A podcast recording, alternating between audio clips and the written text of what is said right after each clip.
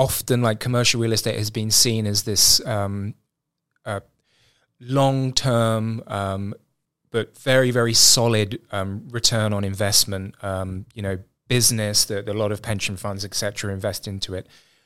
I mean again is is that sort of a barrier to uh, been a barrier to, to disruptive innovation? And, and what can they do really to or what can the industry do to change that I don't think the industry can do anything to change it, but I think the world is changing it. So, for example, it used to be quite a, a lucrative thing to do to invest in shopping malls.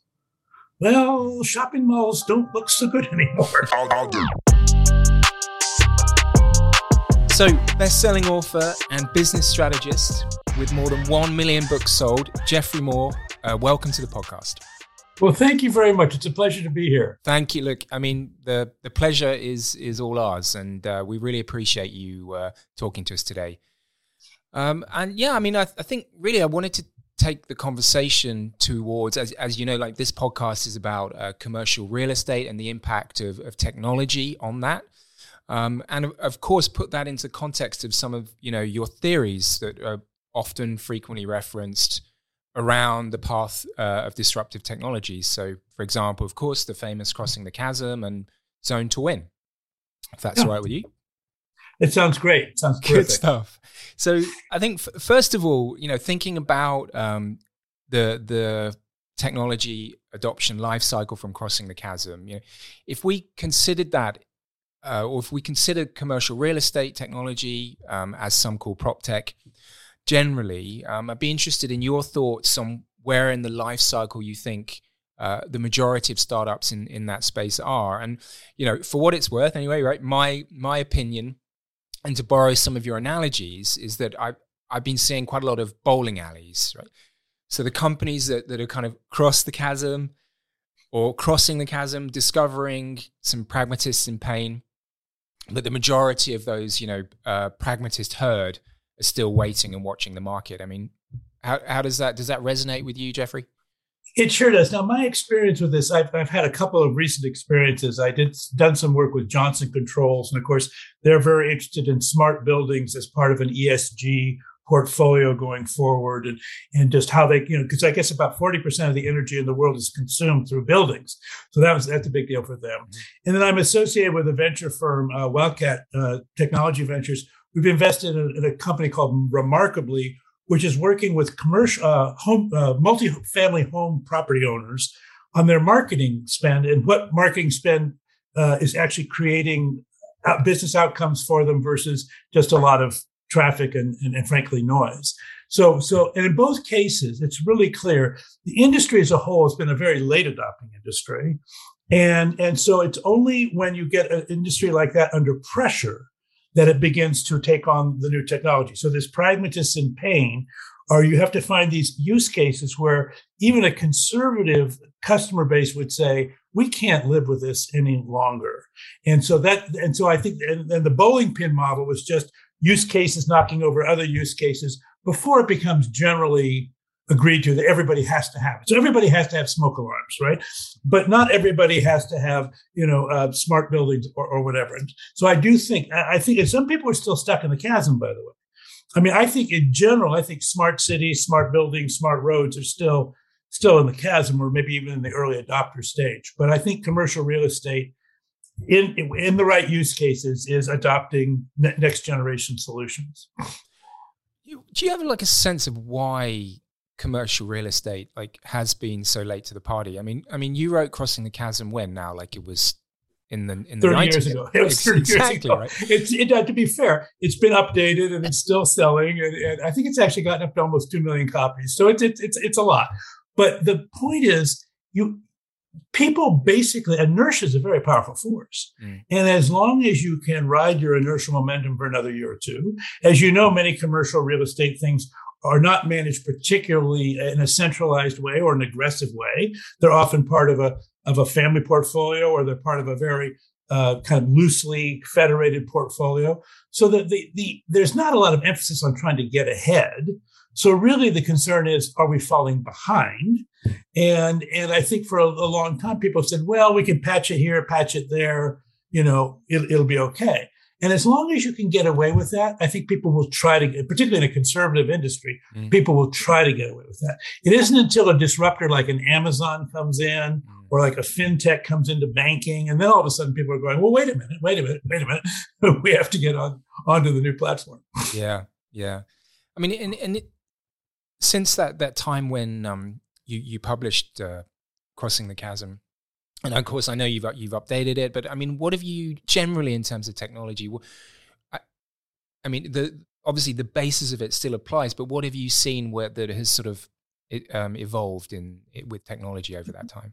Well, actually, a lot. I mean, when, when, Crossing the Chasm was still written, most of the disruption was actually happening inside the tech sector itself.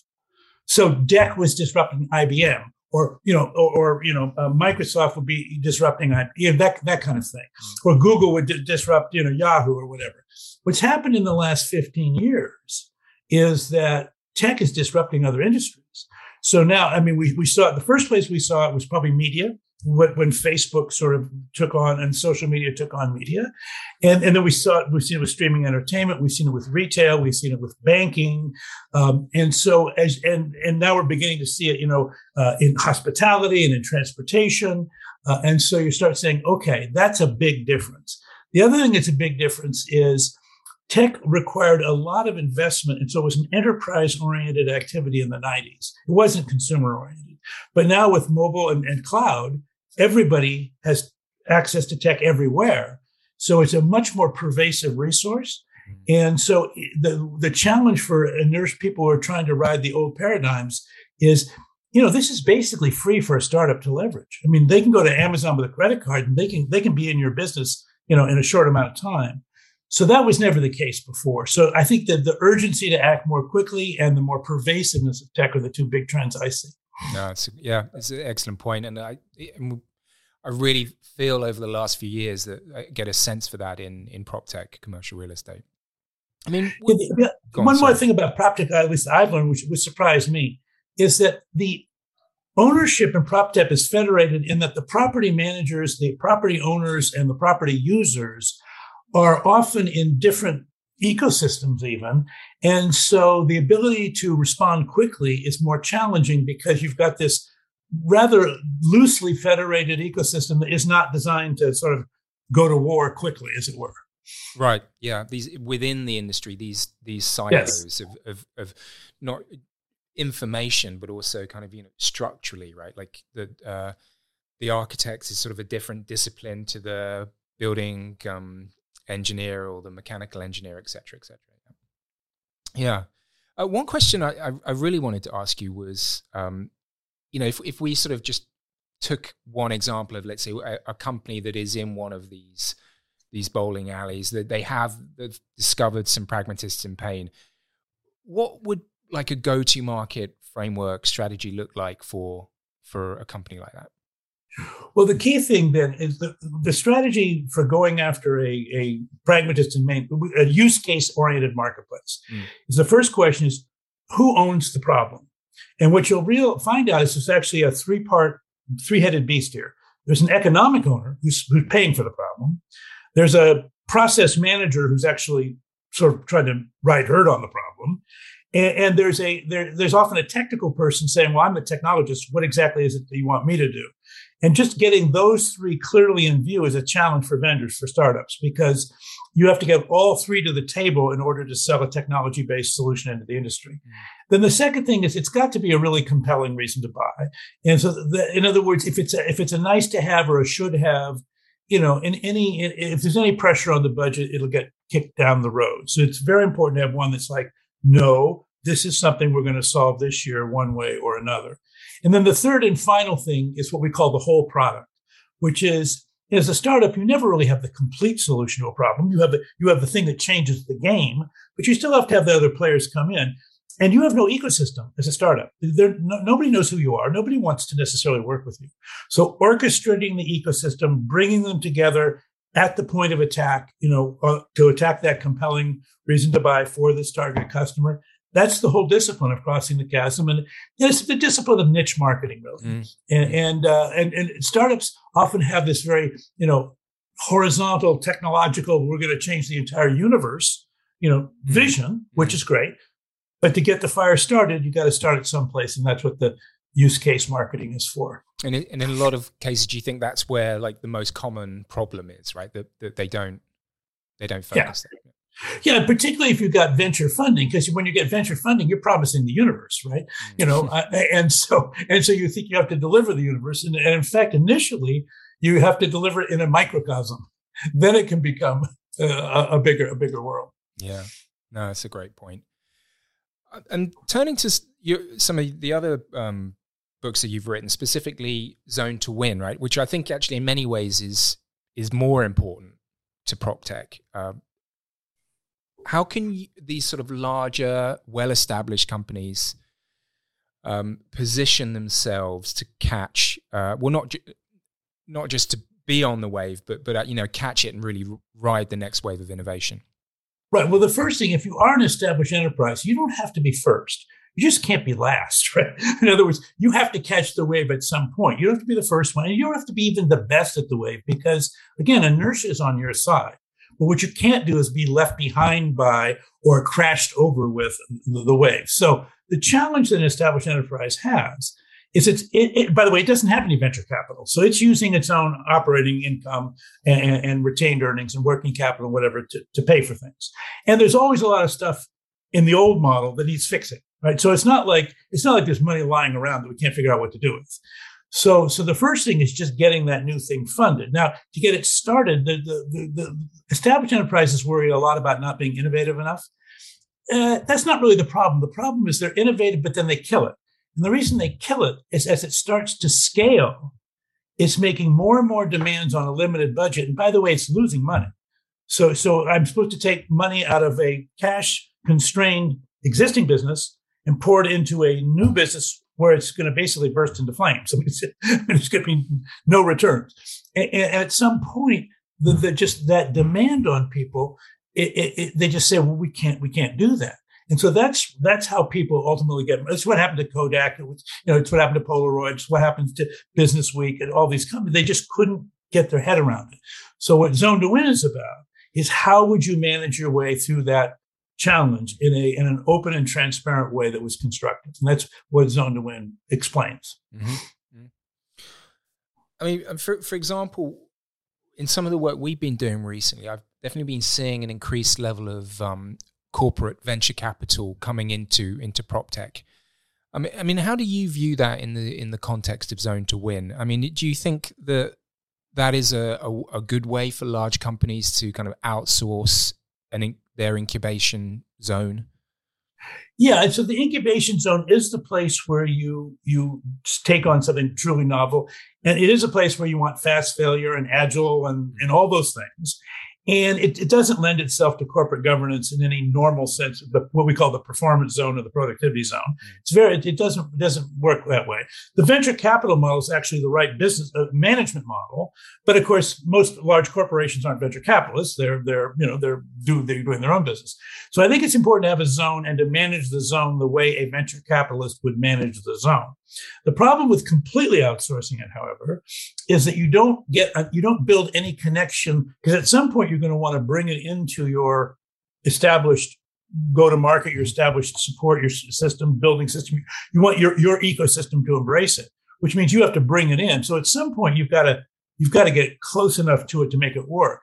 So I think you want a combination of internal startups and external startups. And the other thing you can do is you can often do an acquisition to kind of get you to scale. The problem with that for most people is the way a startup is valued is so different from the way an established enterprise is valued that the price to earnings ratio just looks crazy.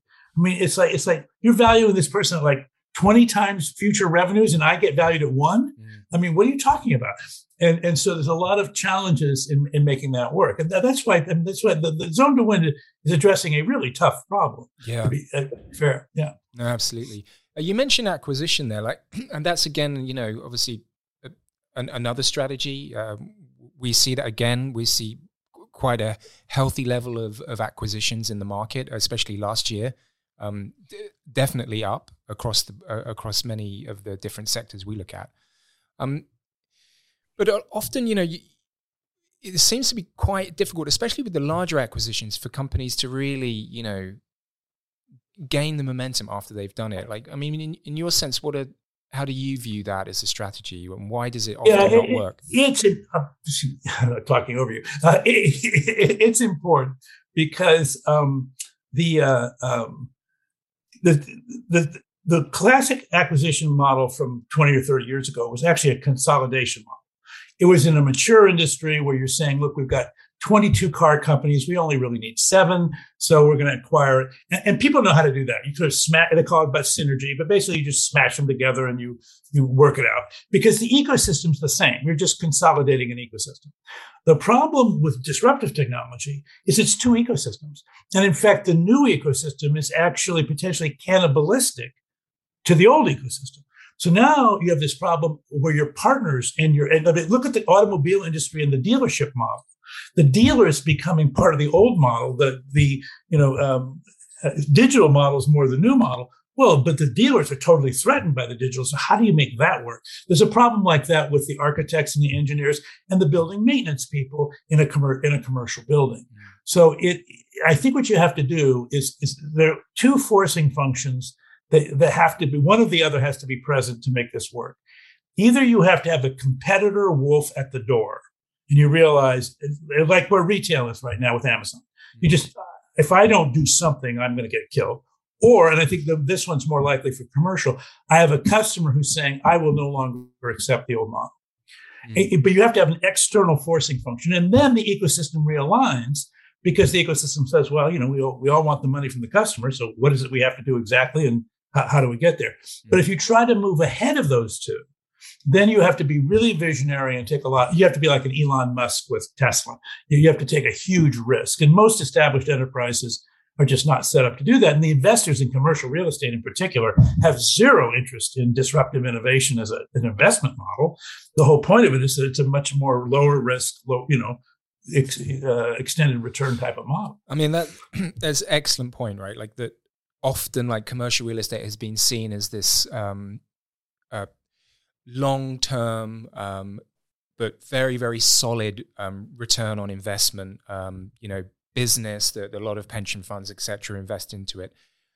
I mean again is is that sort of a barrier to uh, being a barrier to, to disruptive innovation? And and what can they do really to or what can the industry do to change that I don't think the industry can do anything to change it, but I think the world is changing it. So, for example, it used to be quite a, a lucrative thing to do to invest in shopping malls. Well, shopping malls don't look so good anymore, right? And so all of a sudden, it's like, oh my gosh, I mean, I mean, in fact, office buildings. Well, we office buildings. Well, remote work. I mean, now I noticed that you're not in an office, and I'm not in an office right now. So, so, so it's like all of a sudden, and and you saw WeWork come in and and and do some creative things. They got a little bit too far over their skis, but but that but but they demonstrated that there was certainly a market for that. I think there's going to be an enormous amount of change in the way in which global corporations as well as local businesses want to use space. And I think it's going to have a big economic impact on the industry. And I think the industry's got, to, I mean, right now, for example, one of my uh, longest clients and deepest held relationships is with Salesforce. Salesforce built Salesforce Tower in San Francisco. It's 61 stories. It's the tallest building in the city. Uh, I assume right now about 50 of them are empty, right? and so, and so will it come back? Well, yes, it will come back, but not the same way. Mm. And the way we use space and think about space is going to be very different. Mm. So I think there's going to be a lot of forcing functions on the industry that are going to say this industry will not create the kind of returns you used to get. So if you want those returns, maybe you should look at bonds because this is not what's going to be going on in our industry for the next 10 to 15 years. There's going to be a revolution. Somebody, somebody's going to make a lot of money from it, but I don't think it's going to be the traditional players. Mm. Uh, you make some excellent points. Uh, I mean, just with that sort of different models, I mean, a lot of even before the, the pandemic WeWork i mean these were trends that were happening but really like in the last two years it has absolutely sped up um, the level of sort of how much disruption there is in terms of what space of using.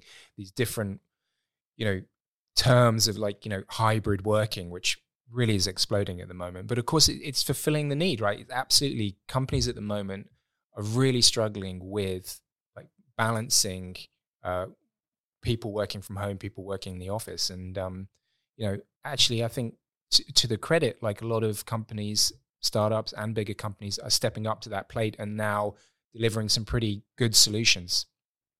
Well, what's interesting to me is look, we are social mammals. So we do not want to live in isolation from each other. We definitely want to be in place. But we, we're tired of living 40 miles away from a city because it's the only place I can afford and driving in 40, you know, an hour and a half to do a commute to, to, to come to come back. Now, you know, in some places like Amsterdam, you can bicycle to work. That's very nice. But, but at least in the US, not, not the case. So I think we're going to be looking for a different, a much more distributed architecture of a, of a campus where you'd say, look, our building is, we have a headquarters in the city, but we have like six or seven satellite offices in various sub communities around our area.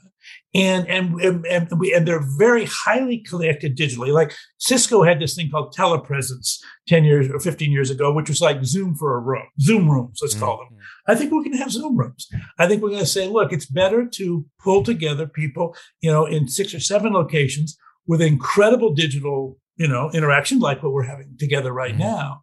And, and use that as opposed to saying, no, we're all going to commute. Even if you say we're only going to commute Tuesday, Wednesday, Thursday, which is kind of the, the interim model. The interim model is going to be stay home some days, come to work some days. It's still coming to work. It's like, that's just can't be quite the right model. But not coming together is also cannot be the right model. So we have to I think find a new way to use space and and transportation is going to be part of this. Like, why do we have to commute? Why do we need all this stuff? I mean, why can't we do? Uh, take more advantage of our digital capabilities? I think we will be able to do that going forward. Mm. Yeah, absolutely. Uh, one question I wanted to ask you as well, like, um, right now, what what would you prefer to be? Would you prefer to be in charge of a, a startup, a prop tech startup, or in charge of a large, well established prop tech company? I think the, the first. The, the challenge of the second is you have all of the expectations of your past, which are increasingly unrealistic to realize in the future. So if you're going to be in that second position, I think you have to figure out look, is this going to happen? It, it depends on your demographics. Mm-hmm. If you're old enough, you could say, I'm going to squeeze out one or two more years and leave. Okay, yeah. fine. But, but if you're saying, look, no, I'm in the middle of my career, then you got to realize I'm I'm about to go through a transformational change. And you know, people throw around this digital transformation as if it's something that's fun. It's not fun. It, I mean, it, it's just, it's horrific. I mean, it's called creative destruction.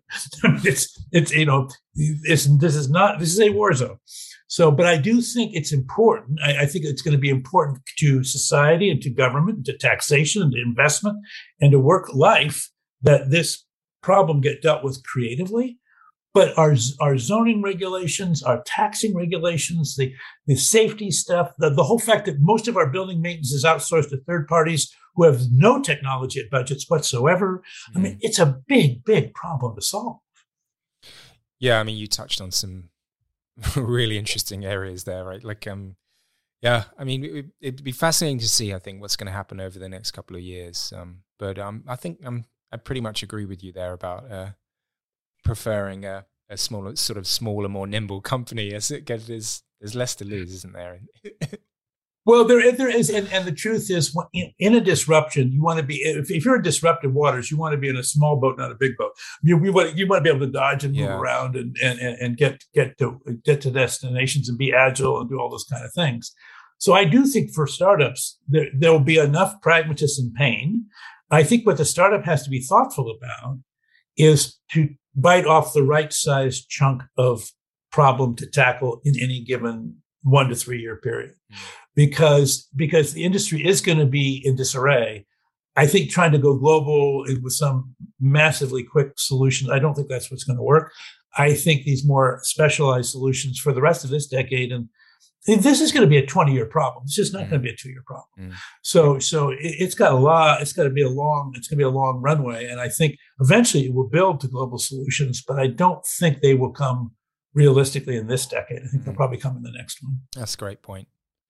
Uh, and just we're getting towards the end now. I, w- I wanted to give you um, an opportunity to talk about, you know, what you're working on at the moment. Is there, are there some new books, projects in the, in the pipeline? Well, the, my latest book is a little bit off the beaten path. So I've been writing business books for the last, I don't know, 30 years. But the latest book is called The Infinite Staircase. It's a philosophy book. It's about like how in the world did we get here and, and in, in this world of big bangs and whatever, how the world, where does ethics fit into a world if it started with, you know, atoms blowing up, you know, 13.8 billion years ago or whatever it is. So that, that's, it's called The Infinite Staircase. I care a ton about it. I'm not so sure that you know my my business uh, uh, colleagues will will or not, but I, I do. But I think it, on the business side, it is this book zone to win, and for, for particularly for prop tech companies. I what it just says is, look, there are legitimate interests inside your your enterprise right now that are in conflict with each other, mm. and there's just that there's just no avoiding. Mm. There's a there's a performance zone that has to deliver on the current business plan under the current conditions with current expectations. There's a productivity zone that's got to make that performance zone as productive as it can, as well as legally compliant and deal with all the regulations or whatever. And that's 90% of your budget or more. But there's all this disruptive stuff which you can't ignore. So you really do have to have an incubation zone, although nobody inside your company really knows how to run it. So then you have to think, well, how the heck do we get that set up? But then the really tough one is when you the fourth zone, which does not exist normally. It's called the transformation zone. And that's when you bite the bullet. That's when you say, okay, this is the year. It's probably more like a three year window where you say, we're going to go through a bad patch in order to get to the other side. And we need to have a coalition of the willing. so we need to get our, our, our people, our customers, our partners, our investors, our city governments, everybody on the same page to make this journey, or we're not going to get to the other side. And and, uh, and, and we do need buildings. I mean, there is another side. It's not like we're going to abandon buildings, mm, but but boy, the, the way we reassemble the team is going to be a big deal. Great. Well, look, Geoffrey, I know how busy you are, so like thank you for being so generous with your time and uh, for talking to us today. It, we're but very grateful. you know, prop tech is a really interesting example of the technology adoption life cycle, which is my life's work. So I, obviously, I'm fascinated by it, and I certainly wish you and your colleagues well. Great, thank you so much, and we'll make sure we put um, a link to those uh, books we discussed in the uh, show notes. Oh, Thanks great! Again. That'd be fabulous. Bye for now. Thanks, Geoffrey. Thank you.